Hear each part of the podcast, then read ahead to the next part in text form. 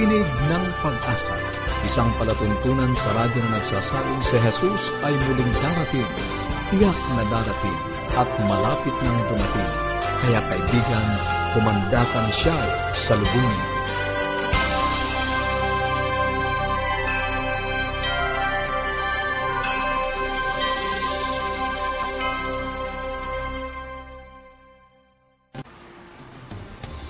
Maligaya po na ng pag-asang pakikinig mga kaibigan. Ako po ang inyong lingkod, Misty Pontili, para sa Tinig ng Pag-asa na nag-aanyaya. Nasamahan niyo po kami sa 30 minutong talakayan tungkol sa ating kalusugan, pagpapanatiling matatag ng ating sambahayan at higit sa lahat sa pagtuklas ng pag-asa na nagmumula sa salita ng Diyos. Binabati po natin ang ilan sa ating mga tagapakinig na si Prince June Sorilla Apeliado, ng Kapawayan, Moncada, Tarlac. Maraming salamat po sa inyong pagsubaybay sa ating programang Tinig ng Pag-asa.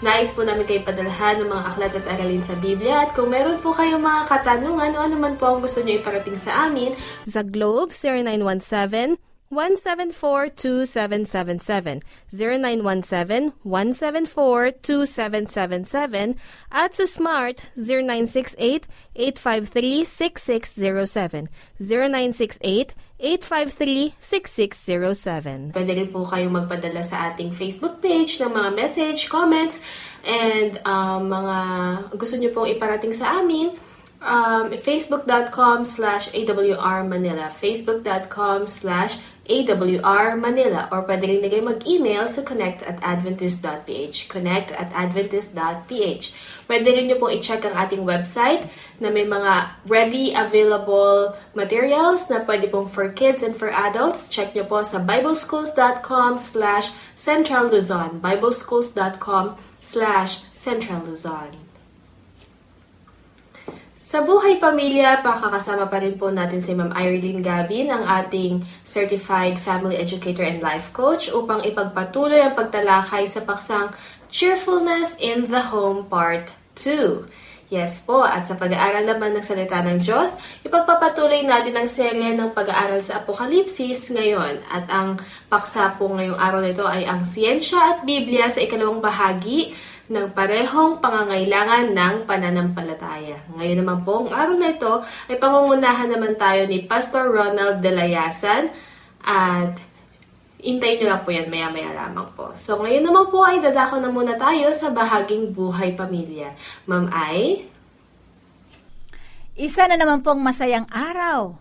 Kaibigan, ang akin po ang ipinaaabot sa bawat isa sa inyo na sumusubaybay po sa ating segment ng Buhay Pamilya. Kahapon po ay atin pong pinag-usapan ang may kinalaman po sa cheerfulness, yung pagiging masayahin po natin sa loob ng ating tahanan at uh, yun po ay nakakatulong upang mapalakas, mapalusog at mapatibay ang atin pong relasyon sa loob ng tahanan. Itutuloy po natin ano dahil po uh, medyo nabitin po tayo sa ating uh, subject na ito about cheerfulness. Ngayon po ay uh, binanggit ko po sa inyo noong nakaraan na for us to experience cheerfulness sa loob po ng ating tahanan ay let us uh, speak yung mga pleasant and cheery words. Yan. For example, I love you, yung ganun. O kaya, sorry anak, yung mga ganun na mga words na makakapagpa lambot ano po ng puso ng atin pong uh, pamilya. And of course, there's no nagging, no blaming, no storytelling, and no judging. Sa pagpapatuloy po, ano, isang tip na napakahalaga po, ano, sa loob ng tahanan para mapanatili yung uh, pagiging masigla ng bawat isa, yung let us sweeten our home with a life of prayer and praise. Ulitin ko po, let us sweeten our home with a life of prayer and praise. Meron pa po bang ganyan sa loob ng ating tahanan? Ano man pong religion na nabibilang po tayo. Mahalaga po na tayo ay nandoon maririnig ng ating mga anak yung atin pong pagtitiwala sa ating Panginoon. Kasi alam niyo po ba, kapag ang naririnig ng ating mga anak ay mga reklamo, halimbawa, Halimbawa, sasabihin ay, ay nako, ang hirap-hirap ng buhay, walang pera, wag kang hingi ng hingi. Ano po?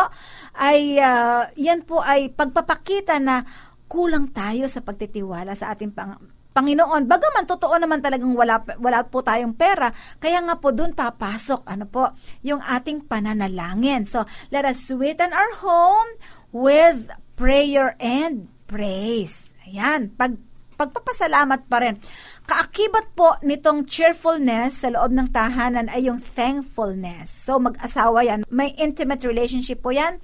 Yung cheerfulness and thankfulness. Pagiging masigla, imposible naman po na maging masaya tayo na hindi po tayo grateful, ano? Hindi po tayo ma- nagpapasalamat.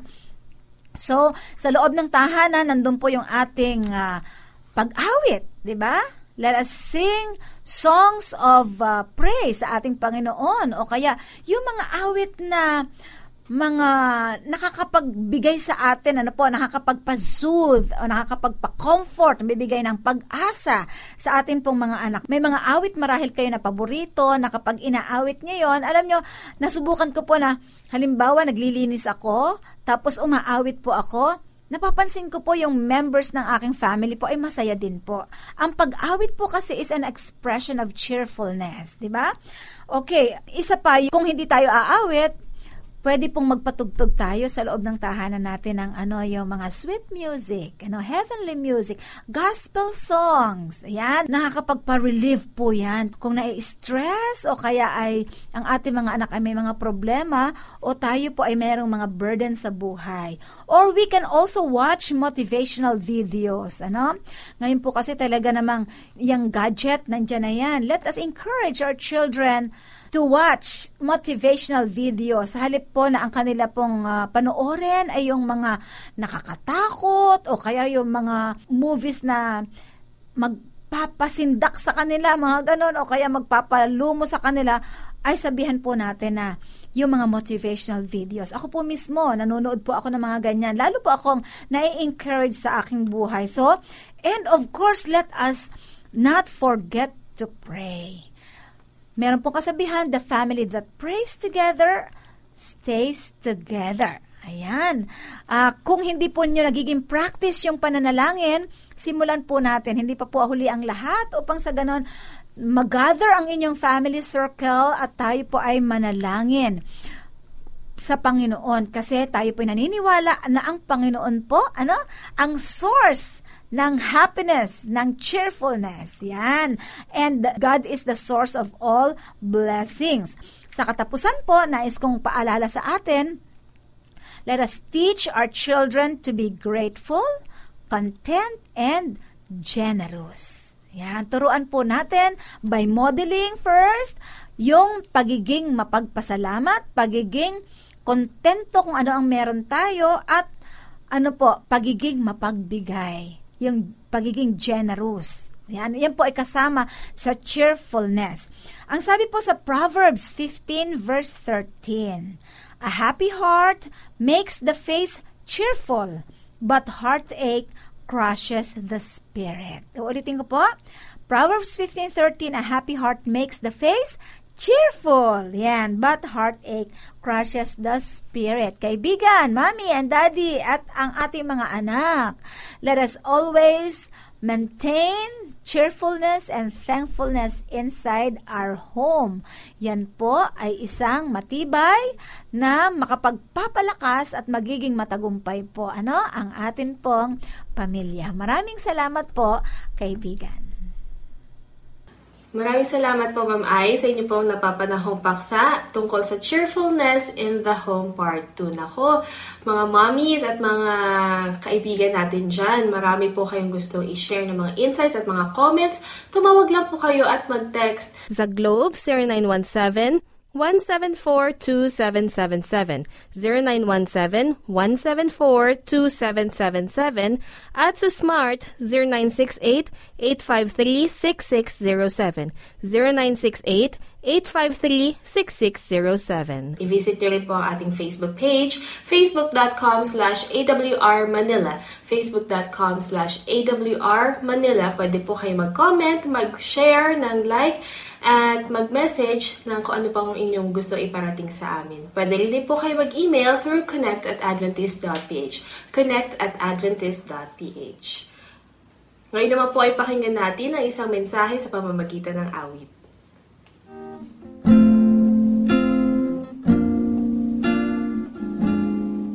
Saan ka?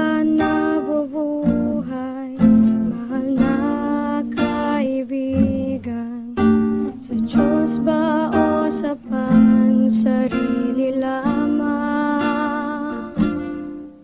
Saan ka patutungo, langit ba o impyerno?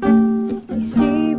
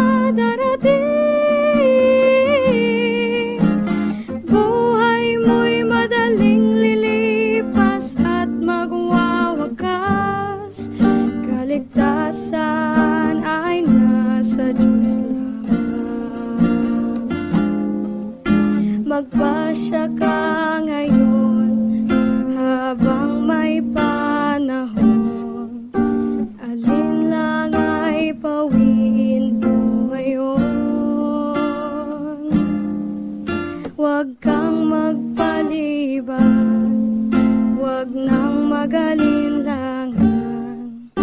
Pinto ng iyong puso Maraming salamat po sa ating napakinggang awit ngayong araw na ito. Nako mga kaibigan, alam ko pong hindi na po kayo makapaghintay. Ngayon naman po ibibigay na po natin ang pag-aaral ng sasalita ng Diyos kay Pastor Ronald Delayasan. Pastor Ronald?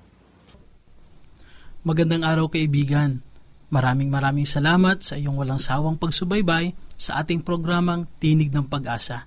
Ngayon ay magpapatuloy tayo sa ating pag-aaral sa Apokalipsis ng ah, paksang ang siyensya at ang Biblia sa bahaging lahat ay pananampalataya. Ang ating pagtanggap sa paglalang o ebolusyon ay isang bagay ng pananampalataya. Alinmang panig ay kapwa may butas. Tiyak na dinisenyo ng Diyos ang pakipag-ugnayan natin sa Kanya na kasama ang mahalagang sangkap ng pananampalataya. Gayon din ang mga evolusyonista ay dapat mayroong pananampalataya upang maniwala sa kanilang teorya. Walang sino man ang nakakakita na nangyari ang evolusyon o ang paglalang. Si Apostol Pablo ay nagbigay payo sa batang mga ngaral na si Timoteo. Ang sabi niya sa Timoteo sa is 20.21, Timoteo, ingatan mo ang ipinagkatiwala sa iyo na ilagan mo ang mga usapan na walang kabuluhan at mga pagsalungat ng maling tawag na kaalaman. Sa ibang salin ay siyensya, na palibhasay pinaniwalaan ng ilan ay nanginsay tungkol sa pananampalataya. Huwag niyo akong pagkakamalan na aking nililibak ang tunay na siyensya. Ako'y naniniwala sa agham. Nais ko lamang naliwanagin na ang ebolusyon ay hindi siyensya. Ito ay pilosopiya. Hindi ito kayang patunayan sa pamamaraan ng siyensya. At ang ilan mismo sa pangunahing nagsusulong ang ebolusyon ay kasama doon sa matapat na tinatanggap ang kakulangan, ito ang kapanipaniwalang ebidensya para sa kanilang mga teorya.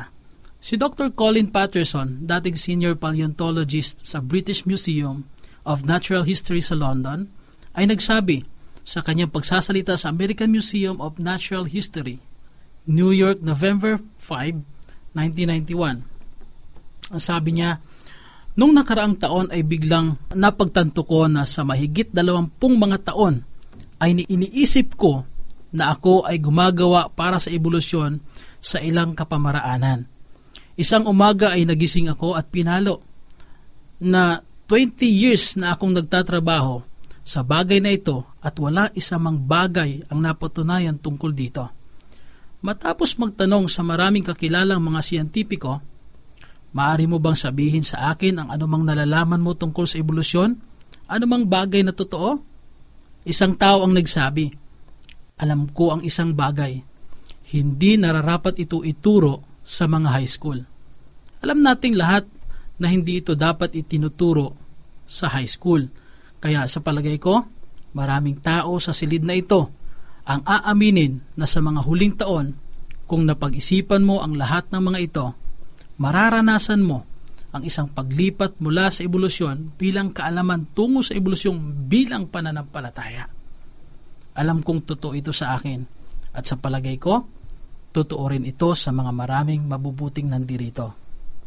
Hindi ba't nakakagulat na ang isang hindi aprobadong teorya kagaya ng ebolusyon ay malawak na tinanggap at buong sigasig na ipinagtatanggol? O marahil hindi ba ito kakaiba na ang mga tao ay talagang may napakalaking pagtanggap sa teorya ng ebolusyon kung saan ang karamihan ay lubos na walang kamalayan. Bagamat aking tinanggap sa pananampalataya na ang tala ng Biblia tungkol sa paglalang ay totoo, at ako rin ay naniniwala na ang mga katibayan ay sa katotohanan tumuturo sa paglalang. Mas naiintindihan ito. Ngunit bago natin tingnan ang ilang katibayan, tukuyin natin ang pagpapakahulugan natin sa ebolusyon ang ebolusyon siyempre ay maraming mga pagkakaiba-iba ng pagkakahulugan. Mayroong mga deistic, agnostic, atheistic, at maging pag-aangkin ng Christian theistic evolutionist, ngunit lahat sila ay may isang karniwang konsepto na ang buhay tulad ng alam natin ay nangyari hindi sa pamamagitan ng malikhaing gawa ng isang matalinong manlilikha ngunit sa pamamagitan ng mabagal na usad o pag-unlad ng simple hanggang komplikadong anyo ng buhay.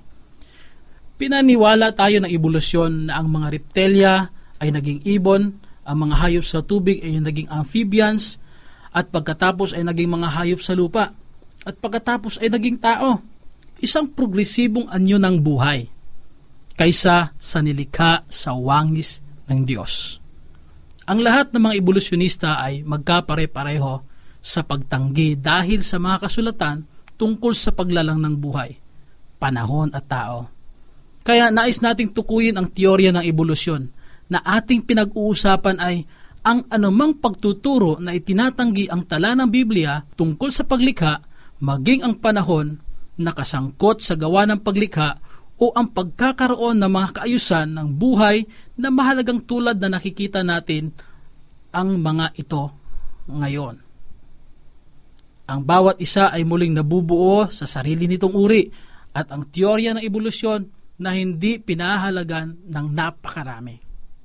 Mahalaga na kahit na hinahanap ng mga ebolusyonista ang suporta sa mga geological na mga pangyayari sa lupa, ang hindi nababagong ebidensya sa mismong larangan ito ay naging isa sa kanilang pinakamalaking problema.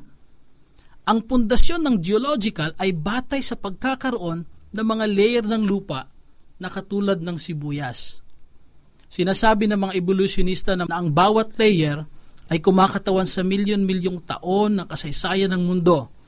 Sa makatuwid, napagpasyahan nila na ang buhay ay nagsimula sa mga napakasimpleng forma ng fossil o labi na matatagpuan sa mas mababang mga layer ng crust ng lupa ay nagpatuloy sa mahabang panahon sa mas komplikadong mga forma na matatagpuan sa mga nasa ibabaw ng layer.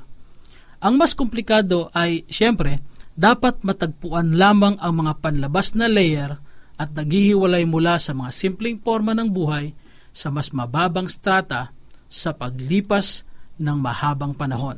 Nakikita mo ang mga textbooks na naglalarawan ng mga puntong iyon. Ang problema ay walang lugar sa mundo na umiiral ang eksaktong katulad ng ipinapakita ng mga aklat-aralin. Ang buong istrukturang ito ay gumuho sa liwanag ng pagsulong ng mga pagtuklas tulad ng pagsabog ng Cambrian. Naniniwala si Darwin na ang isang lumalagong bilang ng mga phyla ay unti-unting nabuo sa milyon-milyong taon mula sa mas simpleng mga forma ng buhay hanggang sa mas komplikado. Ang isang phylum ay isang pag-uuri ng mga hayop sa mga pangkat tulad ng arthropod, crab or alimasag. At meron pang iba na chordates, backbone at spinal cord or mollusk or shellfish.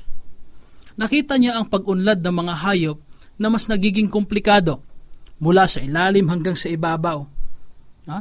Kung paano inilalarawan sa tinatawag na puno ng buhay.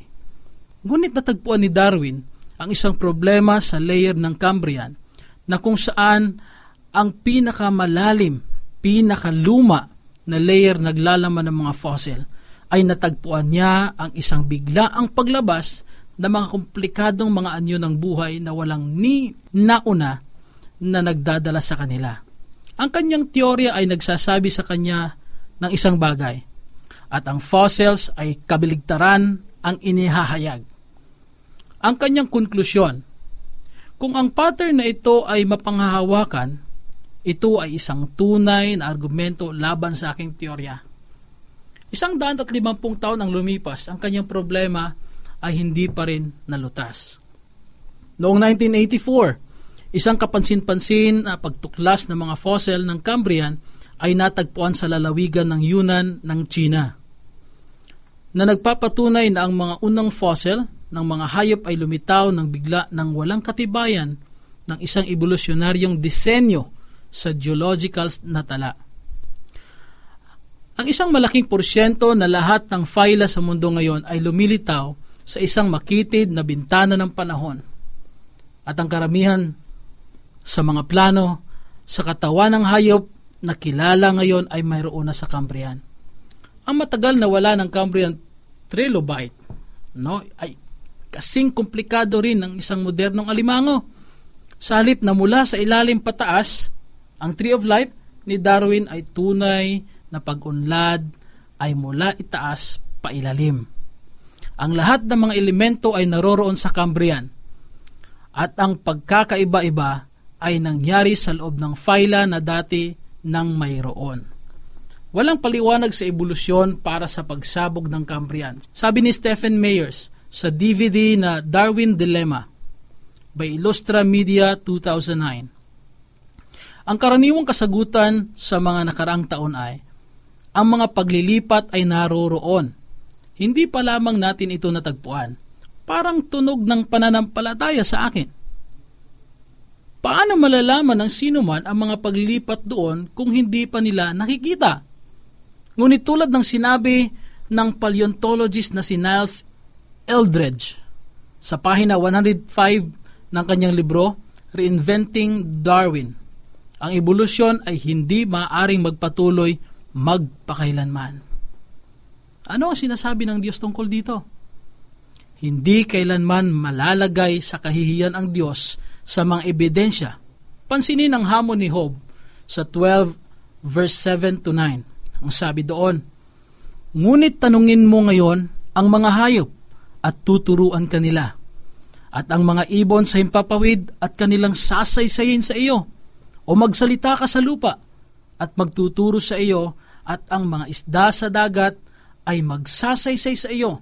Sinong hindi nakakaalam sa lahat ng mga ito na ang kamay ng Panginoon ang siyang gumawa nito. Inaanyayahan tayo ng Diyos na pagmasdan ang mga maaari nating matutunan mula sa mga natural na katunayan sa ating paligid.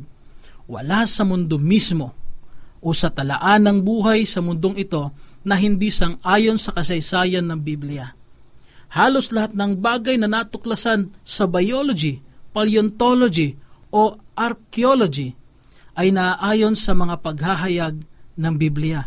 Kung tatagapin ng isang tao ang himala ng paglikha at ang sakuna ng baha sa Biblia, mayroong lohikal na kahulugan sa bawat katotohanan ng pang-agham.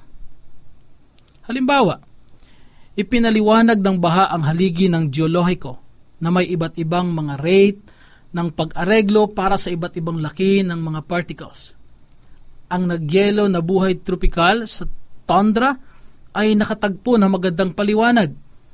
Kapag tinanggap natin ang mga radical na pagbabago sa kapaligiran at geografiya na sinasabi ng Biblia nung panahon ng pagbaha, ang mga exception na panuntunan ay walang kahirapan sa kontekstong ito. Madali silang maintindihan. Ngunit ang mga eksepsyon na aktwal na umiiral ay isang imposibleng kalalagayan sa mga naniniwala sa ebolusyon na dapat ipagtanggol ang konsepto na walang komplikadong buhay na umiiral sa panahon ng eons ng ebolusyon kung ang mga simpleng forma lamang ay unti-unting nagiging mas komplikadong buhay. Sa susunod, titingnan natin ang dalawang katanungan na ang mga taong nag-iisip ay may karapatang itanong ito sa mga naniniwala sa ebolusyon ngayon. Kapatid, kaibigan, ikaw na nakikinig ngayon at nanonood, Siguro marahil napagtanto mo na kung anong pananampalataya dapat pagka meron tayo.